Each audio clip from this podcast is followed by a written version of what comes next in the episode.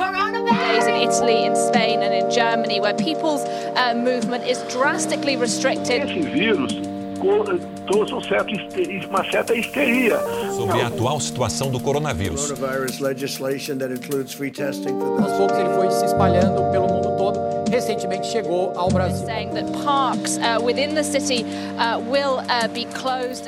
Nos últimos dias a gente tem vivido algo muito diferente. O novo coronavírus que começou na China e se espalhou por todo o mundo chegou no Brasil. A gente tem sido bombardeado com informações e novos números todos os dias. A nossa rotina também mudou.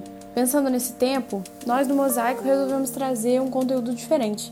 As nossas atividades presenciais estão suspensas, mas a gente não precisa parar.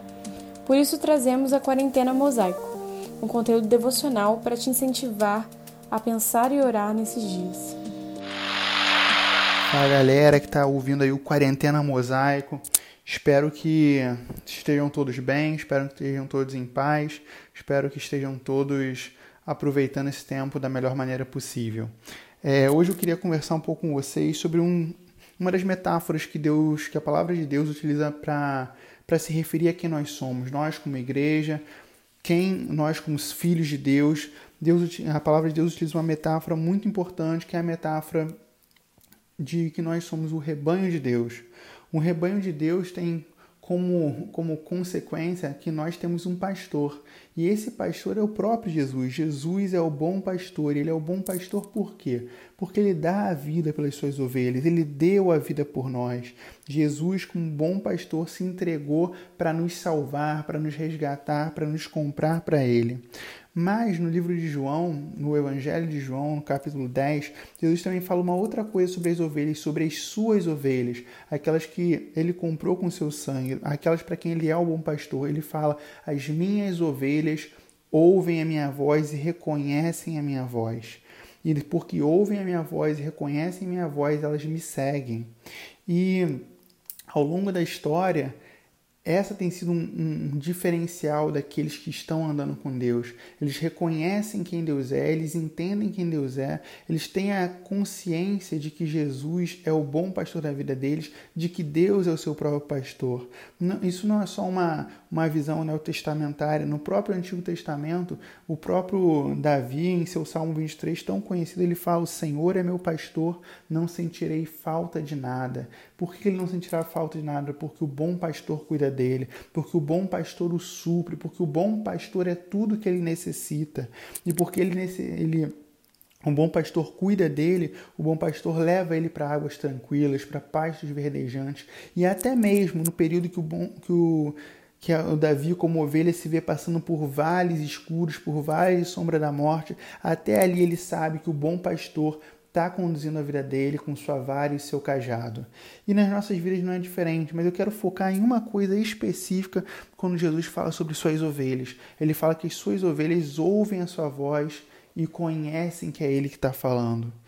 E uma coisa que a gente está precisando muito nesses dias é aprender a discernir com mais clareza, aprender a discernir com mais clareza a voz de Deus, a voz de Deus em nosso coração. Isso é de extrema importância para nós hoje.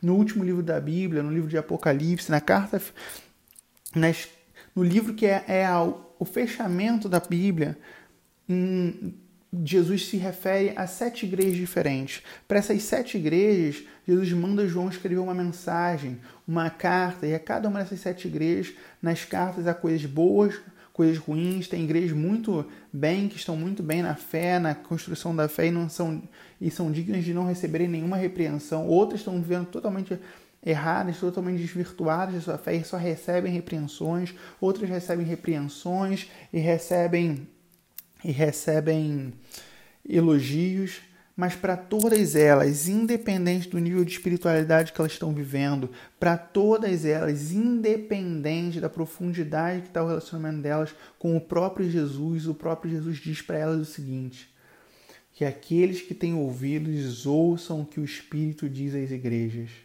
Sim, é importantíssimo que nós, com nossos ouvidos, que a gente discirna, que a gente aprenda, que a gente entenda o que o Espírito Santo está falando das igrejas, o que o Espírito Santo está falando da igreja dele. E, e não tem maneira melhor para isso do que se aprofundar na leitura da palavra. A palavra mostra de maneira clara o que agrada e o que desagrada a Deus, aquilo que é de acordo com os planos de Deus e aquilo que não é de acordo com os planos de Deus, aquilo que é de acordo com os propósitos eternos de Deus e aquilo que vai totalmente contra os propósitos eternos de Deus. A gente precisa estar lendo com intensidade a palavra para estar ouvindo a voz dele. Mas não só isso.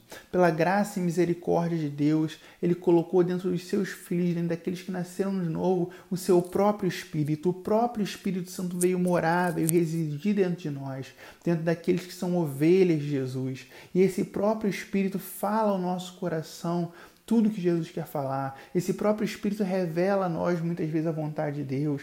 E a gente precisa estar afinado pra, com nossos ouvidos para estar discernindo o que Ele está falando. E um bom método, um bom meio para afinar o que Ele está nos nossos corações com, com a voz doce do Espírito Santo é se colocar diante dele em oração, é abrir o nosso coração, é abrir espaço no nosso coração para ele. É, então, quando a gente abre espaço para Ele, nosso coração, a gente abre espaço para a palavra, cara, a gente tem um, um, um excelente caminho para ouvir a voz de Deus com mais clareza. Tanto falando diretamente no nosso coração, quanto falando através de outros irmãos, quanto falando de diversas outras maneiras.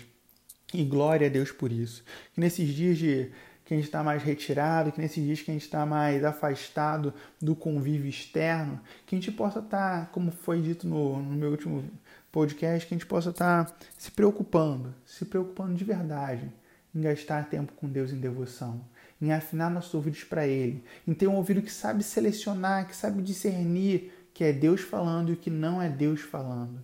É um ouvido que sabe perceber e que sabe entender a voz de Deus para as nossas vidas. Amém? Um grande abraço, fica até a próxima. Tchau, tchau.